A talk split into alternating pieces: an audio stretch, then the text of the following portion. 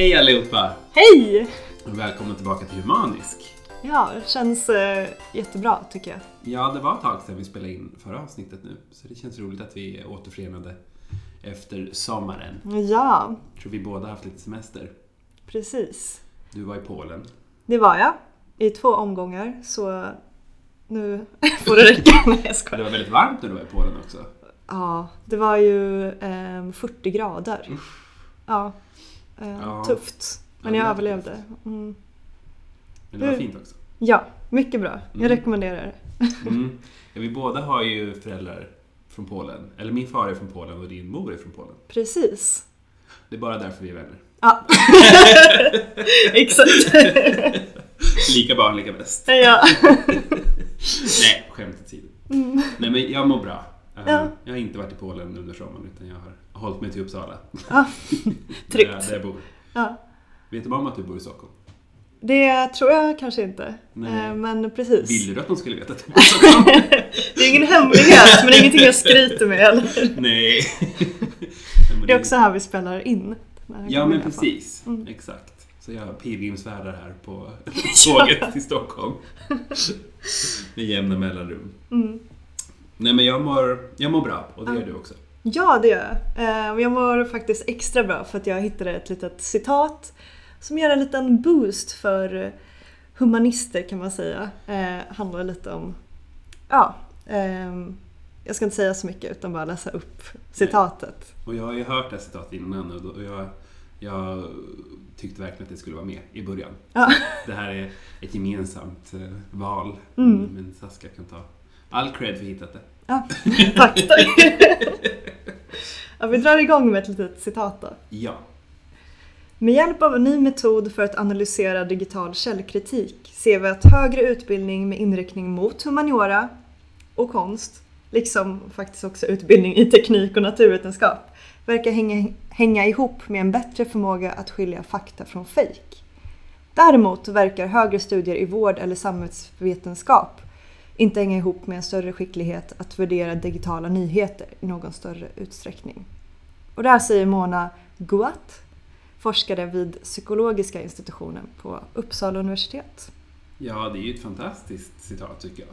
Och det är ju roligt att höra att någonting som många kan uppleva är ett flummigt vetenskapsområde som humaniora faktiskt har sina styrkor när det just kommer till källkritik. Ja men verkligen. Att det, ja, och det är ju verkligen en färdighet som behövs in this day and age eh, med valet och, och så vidare och överlag bara att kunna ja, men ha, vara källkritisk. Så ja, det tycker jag man kan ta med sig. Tack till dig Saskia och tack till Mona på psykologiska institutionen på Uppsala universitet. Min kollega. Nej, gud. För, för er som inte vet om det så Ja. jobbar jag på Uppsala Precis, jag ska förtydliga. Men inte alls som professor utan bara admin, administratör. Så att, eh, jag ska, Ja, inte så bara. inte så bara, men eh, får lugna ner mig. Eh, inte ens inom humaniora jobbar jag som administratör. Utan den syndiga samhällsvetenskapen. Ja, pinsamt. Eh, pinsamt. Nej, inte alls. Det är, inte, det är jättebra där också. Ja. Också.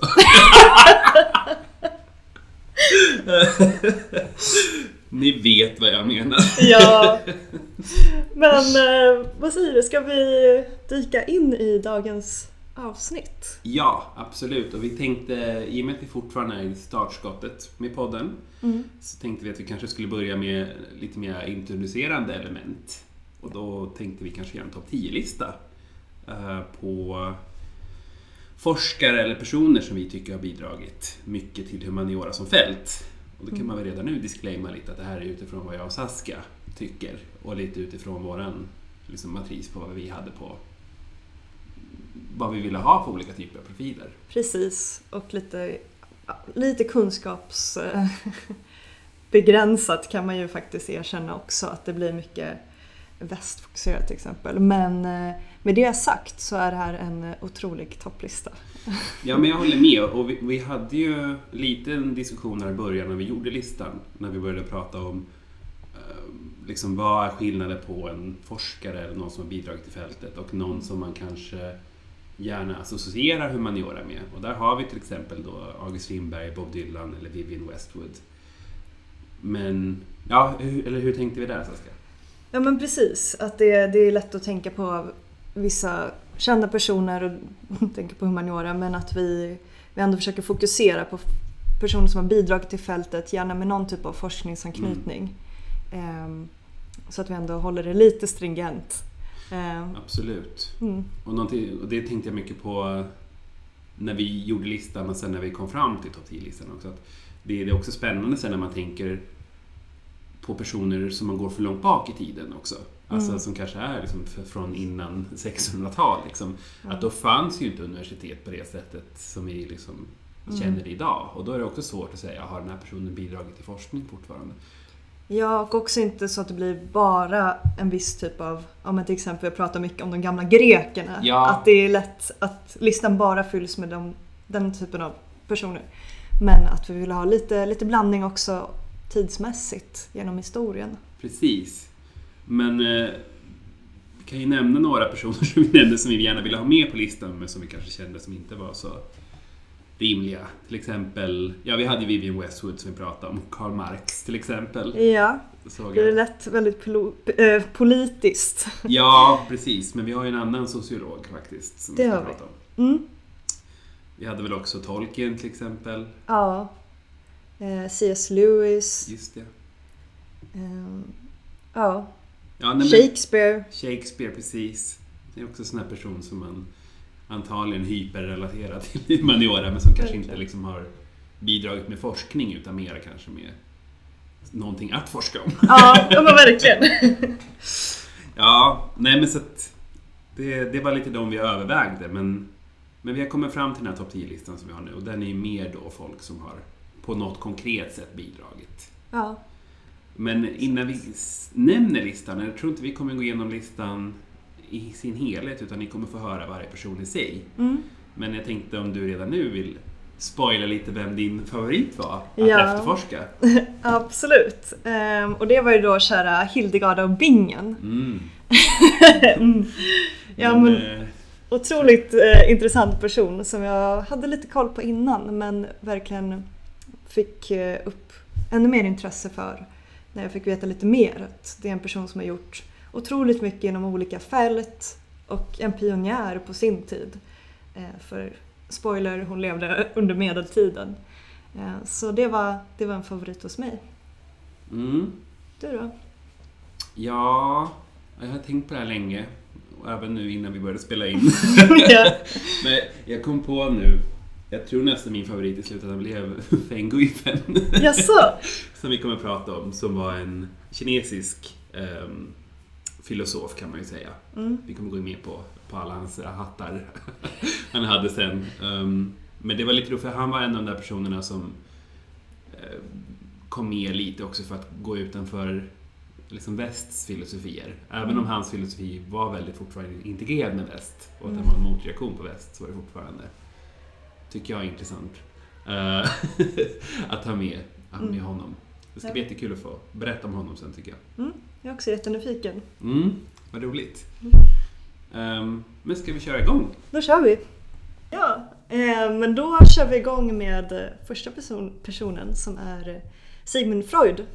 Ja, där kanske vi också ska lägga till, för det har vi glömt innan. Men det finns egentligen ingen direkt betydelse vilken plats de har på listan. Nej, det var omöjligt att rangordna faktiskt. Ja, så den här listan vi har lagt upp nu, den är visserligen numrerad, men egentligen så det finns ingen värderingsskala på de här Nej, personerna. Även om man har kanske några personliga favoriter. Ja, och det tänker jag väl att lyssnarna också har beroende på kanske vad de har pluggat eller, eller så. Mm, verkligen. Men Freud. Ja, vad vet, vad vet du om honom sen, sen innan? Jag har nog aldrig studerat Freud själv mm. som lingvist, men man, man har ju hört mycket det känns som att Freud har man nog kanske hört mer om om man inte har pluggat än om man har pluggat nästan. Ja. Alla gillar ju att dra in Freud i olika sammanhang. Verkligen. Det är så, finns verkligen överallt med hans olika begrepp och tolkningar som man kanske inte ens tänker på hör ihop med Freud. Till exempel kopplad drömtydning och mm. sådär. Eller som jag skojade om här nu innan, Freudian slip, som mm. man gillar att prata om. Exakt. Ja, nej men din, jag kan nog bara den här liksom, tropen om Freud liksom med, med drömmar som du sa. Mm. Det var väl lite det här också om eh, kärlek och någonting med ens föräldrar. Jag kommer mm. inte ihåg, någonting lite incestiellt Jag vill inte säga för mycket. Nej, men det, men det känns som att det är något på spåret, eller hur? Absolut. Absolut. Ja. Nej, men du ska få berätta. Mm. Sigmund Freud föddes den 6 maj 1856 i dåvarande Österrike-Ungern. Freud är kanske världens mest kända psykiatriker. Han räknas som psykoanalysens grundare och hans teorier har varit banbrytande, men också kritiserade. Men något som är säkert är att de har satt djupa spår i samhället och i psykologin som ämne, men även inom humaniora och då framförallt också i konsten, litteraturen och i språket. Han var det äldsta barnet i en barnaskara på åtta och efter sina studier i medicin i Wien och även studier i filosofi samt besök i Paris gjorde han stora intryck när han lade grunden till psykoanalysen som blev på modet kring sekelskiftet. I korthet ansåg Freud att de flesta psykiska problem har sin grund i känslor och erfarenheter som vi har upplevt i barndomen men som därefter har förträngts. Ett sätt att komma till rätta med de psykiska problemen är att analysera genom sitt undermedvetna till problemens källa. Idén var att lyssna och lära genom samtal 4-5 gånger i veckan under flera år. Och inte vilka samtal som helst, eller hur som helst.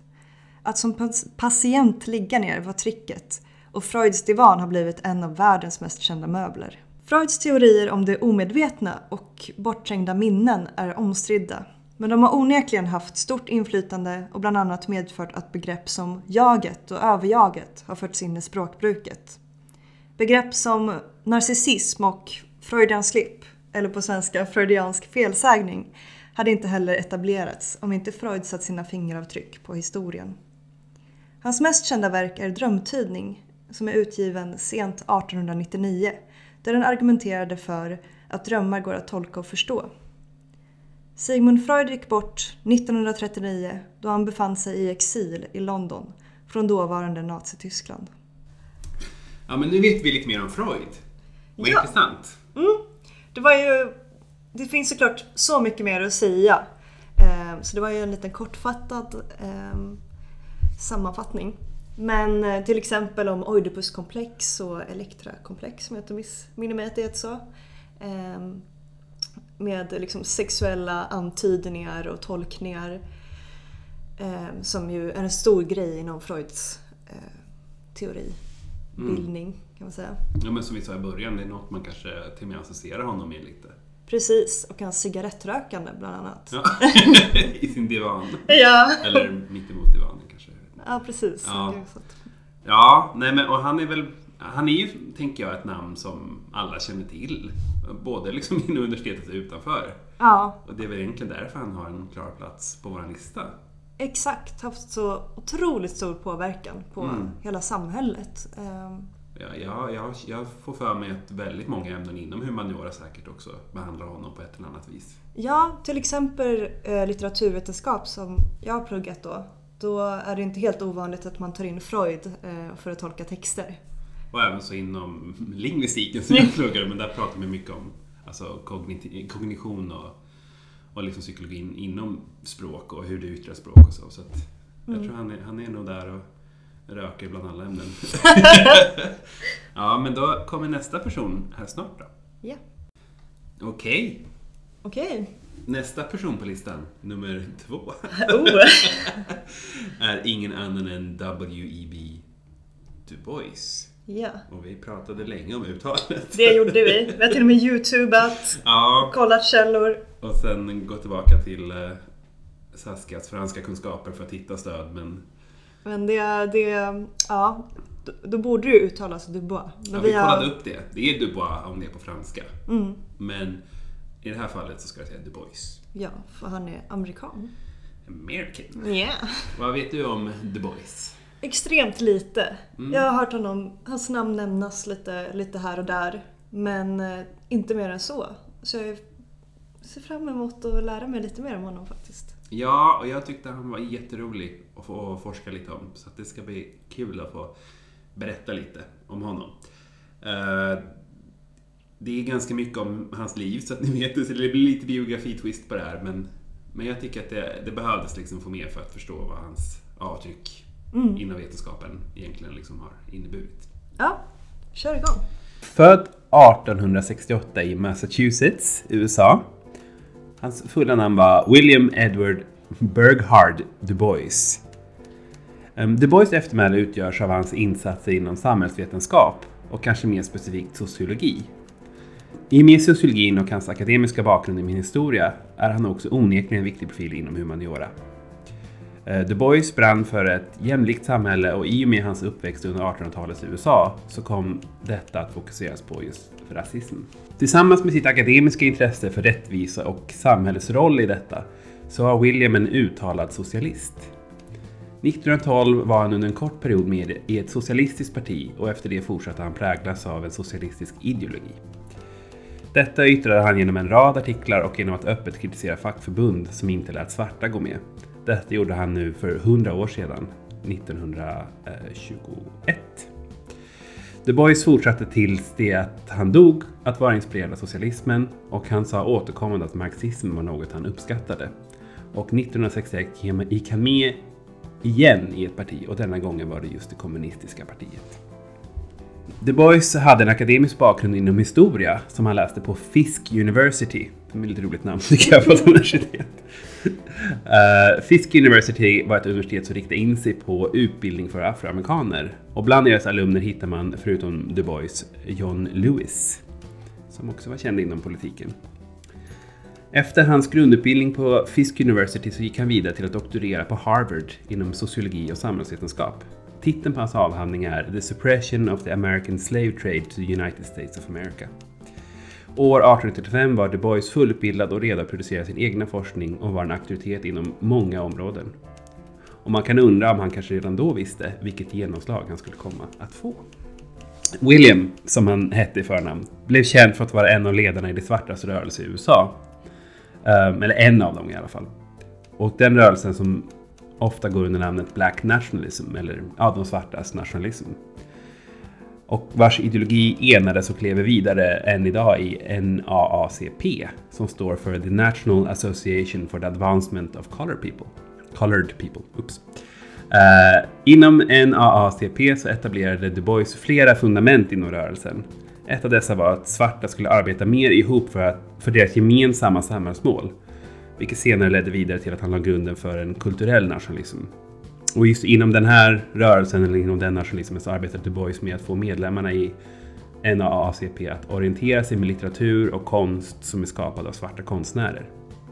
Ett mer långsiktigt mål inom NAACP som han försökte kultivera var visionen av ett parallellt samhälle där den svarta populationen levde med en egen ekonomi och en egen handelssfär.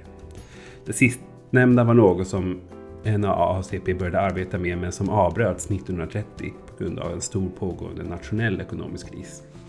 Det som till sist fick Dubai att lämna NAACP var hans ihärdiga känsla för rättvisa och ett klasslöst samhälle. Han upplevde att klasskillnaden även bland de svarta började lysa igenom och att de frågor som drevs främst var till för att främja en icke-arbetarklass.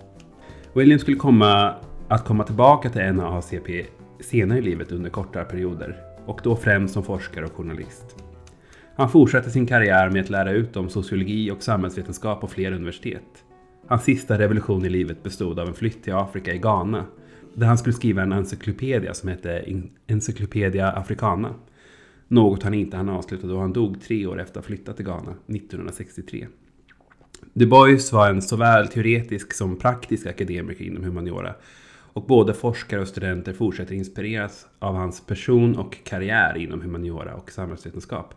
Och därför är han med på vår lista. Visst är han spännande Du Bois? Jättespännande, Mm. verkligen. Eh, Jag vill eh, läsa mer om honom känner jag nu. Och inte minst intressant att han flyttade till Ghana på slutet och bara började göra en egen encyklo- encyklopedi. Och blev kommunist. Den lilla detaljen. Ja, nej, jag tyckte också att det var jättehäftigt. Och man, man förstår ju att om man skulle läsa på mer om honom så är det nog Finns väldigt mycket mycket. Mm. Och det var mycket av hans forskning och artiklar och sånt där som man gärna hade velat ha med men jag tyckte att det här, det här fick räcka liksom nu för det här formatet. Ja, Ja, nej, men vi går vidare. det gör vi. Okej, då är vi inne på nästa person här. Just det, och här kan vi eh, hinta lite att det var din favorit.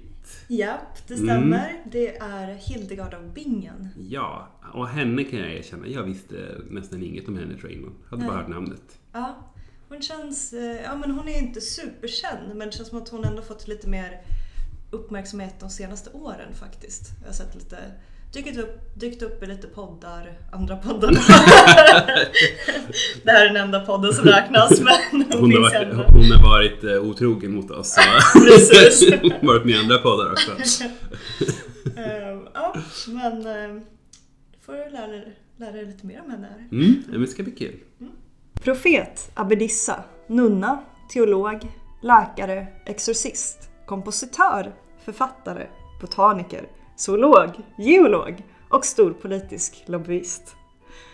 Det är bara några titlar som Hildegard av Bingen axlar. Hildegard av Bingen föddes i Bermersheim i Tyskland år 1098 som syskon nummer 10 i syskonskaran. Redan vid tre års ålder ska hon ha haft sin första vision och bara åtta år gammal sattes hon i Benediktinklostret Dissebodenberg. Ja, verkligen. En riktigt tungvrickare. Det blev i alla fall hennes hem i många år som elev och vid 15 års ålder blev hon dessutom nunna. Hildegard var mycket nära vän med abbedissan och grevinnan Jutta som var väl ansett. När hon gick bort, alltså Jutta, år 1136 utsågs Hildegard till Juttas efterträdare som abbedissa på Dissebodenberg. Ja, favoriten. Fem år senare, när Hildegard hade fått sin allra häftigaste vision, började Hildegard att skriva. 26 uppenbarelser samlades i ett verk, Skrivias, som godkändes av påven. Därigenom spreds ryktet om henne över hela Europa.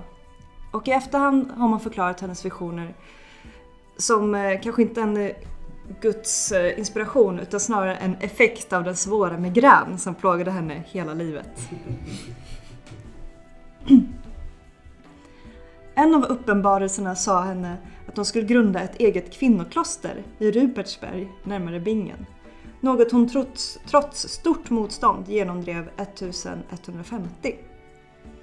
Parallellt med allt det andliga löper också hennes stora praktiska verk och alla ansträngningar att bland annat förteckna och använda läkeörter.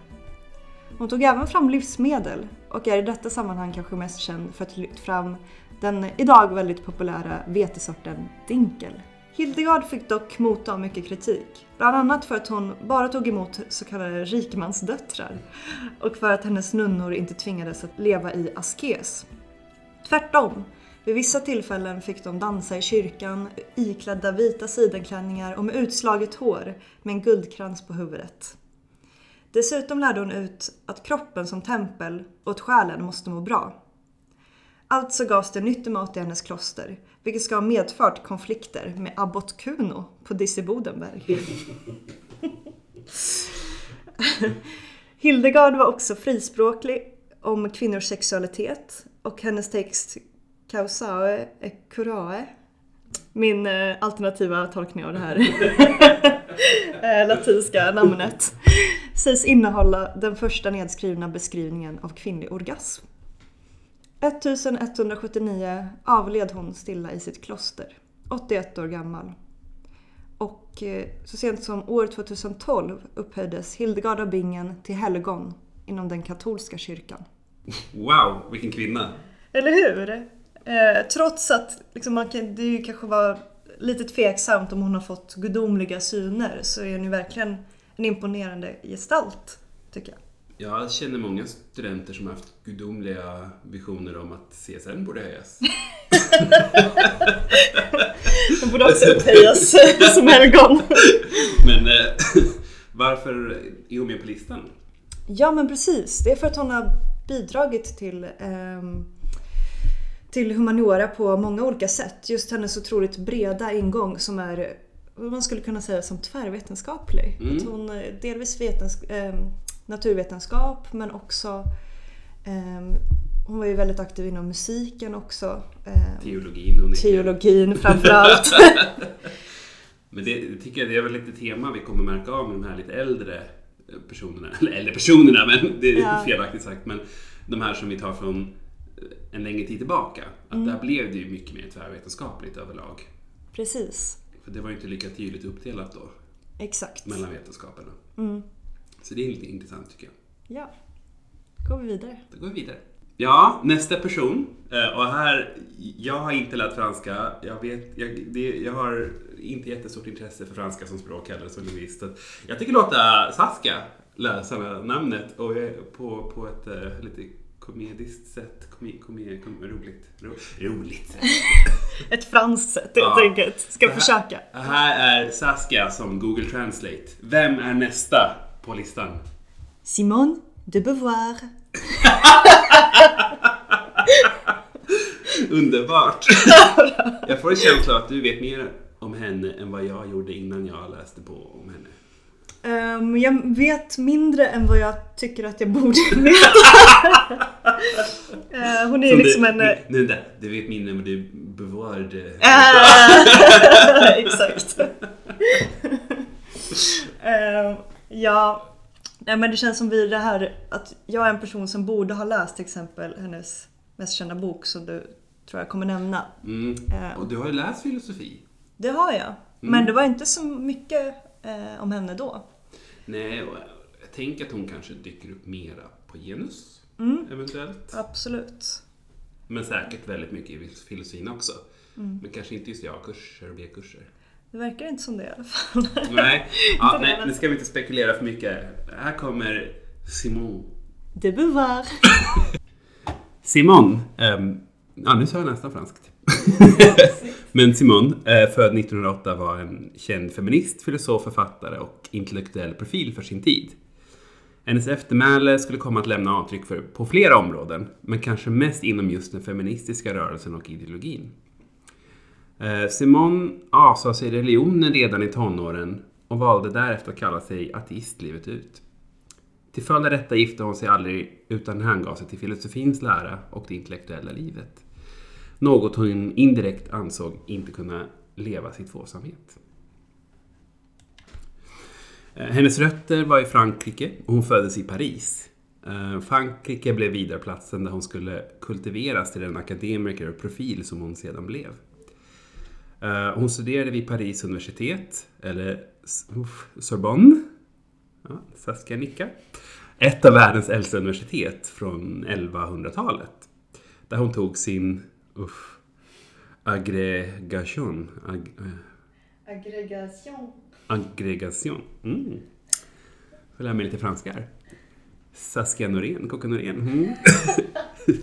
det där är en re- referens från när jag och Saskia var upp, vid Uppsala universitet. För Ja. Prorektorn heter Kocka Norén där just Precis. nu och hon är professor i franska. Ja, avstickare. Eh, Hon fortsatte därefter att lära ut och skriva såväl böcker som artiklar om diverse ämnen inom sina intresseområden som inkluderade existens, feminism, åldrande, diskriminering och mer. Genom både hennes akademiska bakgrund och karriär hade hon ett nära samarbete med den kända filosofen och forskaren Jean-Paul uh, Sa- Sa- Sa- Sartre. Sartre. Sartre? Oj. John var även han är intresserad av existentialismen, eh, vilket de båda sedan blev fördjupat investerade i. Innan Simon hade det skrivits ganska lite om genus utifrån filosofin, ännu mindre utifrån feminism. Hon blev en pionjär inom detta och släppte bland annat boken Det andra könet år 1949. Simone hade en idé om att människans framgång byggde på jämlikhet mellan båda könen, vilket hon förmedlade i hennes skriftliga verk och i sitt lärande. Det andra könet är än idag erkänd som en klassiker inom feministisk litteratur. Eh, utöver feminism så skrev Simone om etik, klasskillnader och politik. Ett av hennes större verk, uff, På moral, det... Nej, jag tar svenska namnet. Eh, för en tvetydighetens moral som granskade människans förhållningssätt och vilka roller människan tar sig an på bekostnad av den egna viljan och det egna uttrycket. Simone dog 1986 i sin hemstad Paris och hennes enorma avtryck, gedigna lärande och generationsöverskridande inspiration är anledningen till att vi anser att hon borde vara med på vår lista. Min tunga gör ont. All den här franskan. ja, bra jobbat. Ja, nej, jag, jag sa det innan vi började spela in att när jag skrev och forskade om det här så tänkte jag att du skulle läsa det för att jag vet att du kan franska. Men eh, i turordningen gjorde att det var jag som fick den lotten. ja, ja, men det, det gick ju bra ändå tycker jag. Tack så mycket. Vad tyckte du? Ja men eh, intressant. Men jag får all, alltid lite dåligt samvete när jag hör Simone de Beauvoir. För att jag tycker att jag som sagt vid det här laget borde ha läst mer av henne. Eh, för att hon är en sån liksom, viktig gestalt och framförallt det andra könet har gjort sånt otroligt stort intryck. Eh, så den ligger kvar min, i min att läsa eh, lista. Men nu blir jag lite påmind om det. Det kanske ska prioriteras upp. Jag, jag tror alla humanister har en sån svart lista på människor, eller människor, på akademiker de tycker att de borde ha läst. Så Ja. jag tycker du ska gå skuldfri och Ja, ta och låna lite bevar, be- bevar och eh, mm, läsa. Ja, men jag tyckte det var kul också att du nämnde existentialismen. För Mm. den kommer vi lite in på senare faktiskt. Ja, jag tycker det är många röda trådar man ser. Men jag tänker vi får köra en liten eftersummering sen. Ja. Ja, nästa Ja. person på listan. Ja, Jag vet inte om vi... det är eh, Herodotus. Mm. Och eh, vi sa att vi inte skulle ta med så många av de gamla grekerna som ju varit otroligt inflytelserika. Men vi valde en och En. det är just han. Och det är den enda också. Ja. Oroa er inte. kanske kommer ett avsnitt längre fram, vem vet? Vem om vet? grekerna. Mm. Vet du någonting om honom? Nej, och jag, men jag har för mig att vi valde väl honom för att han var specifikt inom historia. Det stämmer. Och vi har inte så många andra rena historiker på listan. Ja, Det är det jag vet. Men du ska få berätta Ja. historien om Herodotus. Herodotus. Utan honom hade vår historieskrivning troligtvis sett väldigt annorlunda ut. Han kallas för historiens fader och har gjort ett ovärderligt bidrag till den västerländska historieskrivningen. Eftersom han är den främsta källan för att beskriva Grekland mellan år 550 och 479 f.Kr. Men också för sin beskrivning av västra Asien och Egypten under samma tid. Herodotus föddes cirka 484 f.Kr. i Halikarnassus. en grekisk stad som då var en del av Persiska riket. I Herodotus kända verk Historia beskrivs de grekisk-persiska krigen 499 till 479 f.Kr. samt historien om det persiska riket. I verket beskriver han rikets sociala struktur, historia och geografi innan han beskriver själva händelserna som ledde till Xerxes invasion av Grekland och de grekiska staternas enande för att besegra sin fiende. Herodotus är också känd för att vara en riktigt bra historieberättare i stil med historiens kanske mest kända författare, Homerus, som står bakom verken Iliaden och Odysseen. Men Herodotus ska även vara en godtrogen författare. Man får ibland ta hans berättande med en nypa salt. Förutom att upp och ner berätta händelser berättar han också underhållande korta historier, dialoger och tal av ledande historiska figurer. Förutom att Herodotus särskilda berättande har blivit uppmärksammat är hans resande även känt. Han ska ha bott i Aten där han ska ha mött en gammal känd grek, Sofokles. Och därefter ska han ha rest till Turi, en koloni i södra Italien. Herodotus gick bort cirka 425 år före Kristus i en grekisk koloni i Kalibrien. Dödsorsaken är inte fastställd, även om det finns teorier om att han gick bort på grund av pesten som då härjade i området. Ja, det var Herodotus. Japp, Nu vet man lite mer. ja, faktiskt. Det var lite svårt att hitta exakta årtal gällande honom, såklart för att det var så länge sedan och lite klurigt med källor och så. Men eh, de har en liten, ett litet intro till honom i alla fall. Jag vill hoppas för våra läsares skull att de inte hade planerat att memorisera exakta årtal ändå. Ja. Bra poäng. Utan kanske lära sig mer övergripande men nej, jag tyckte det var jätteintressant att höra om honom. Tyvärr känns det lite som när man hör om en sån här grekisk profil, att det känns som man redan har hört historien bara i form av en annan grekisk profil. Lite så. Lite copycats. ja. Men, men eh, onekligen intressant ändå. Ja. Ja, då har vi pratat om fem personer hittills. Ehm, och vi tänkte faktiskt ta en paus nu, eller hur? Ja, precis. För vi tänkte, för att inte göra det här avsnittet för långt, så tänker vi att vi återkommer med del två, när ni får höra resten av listan.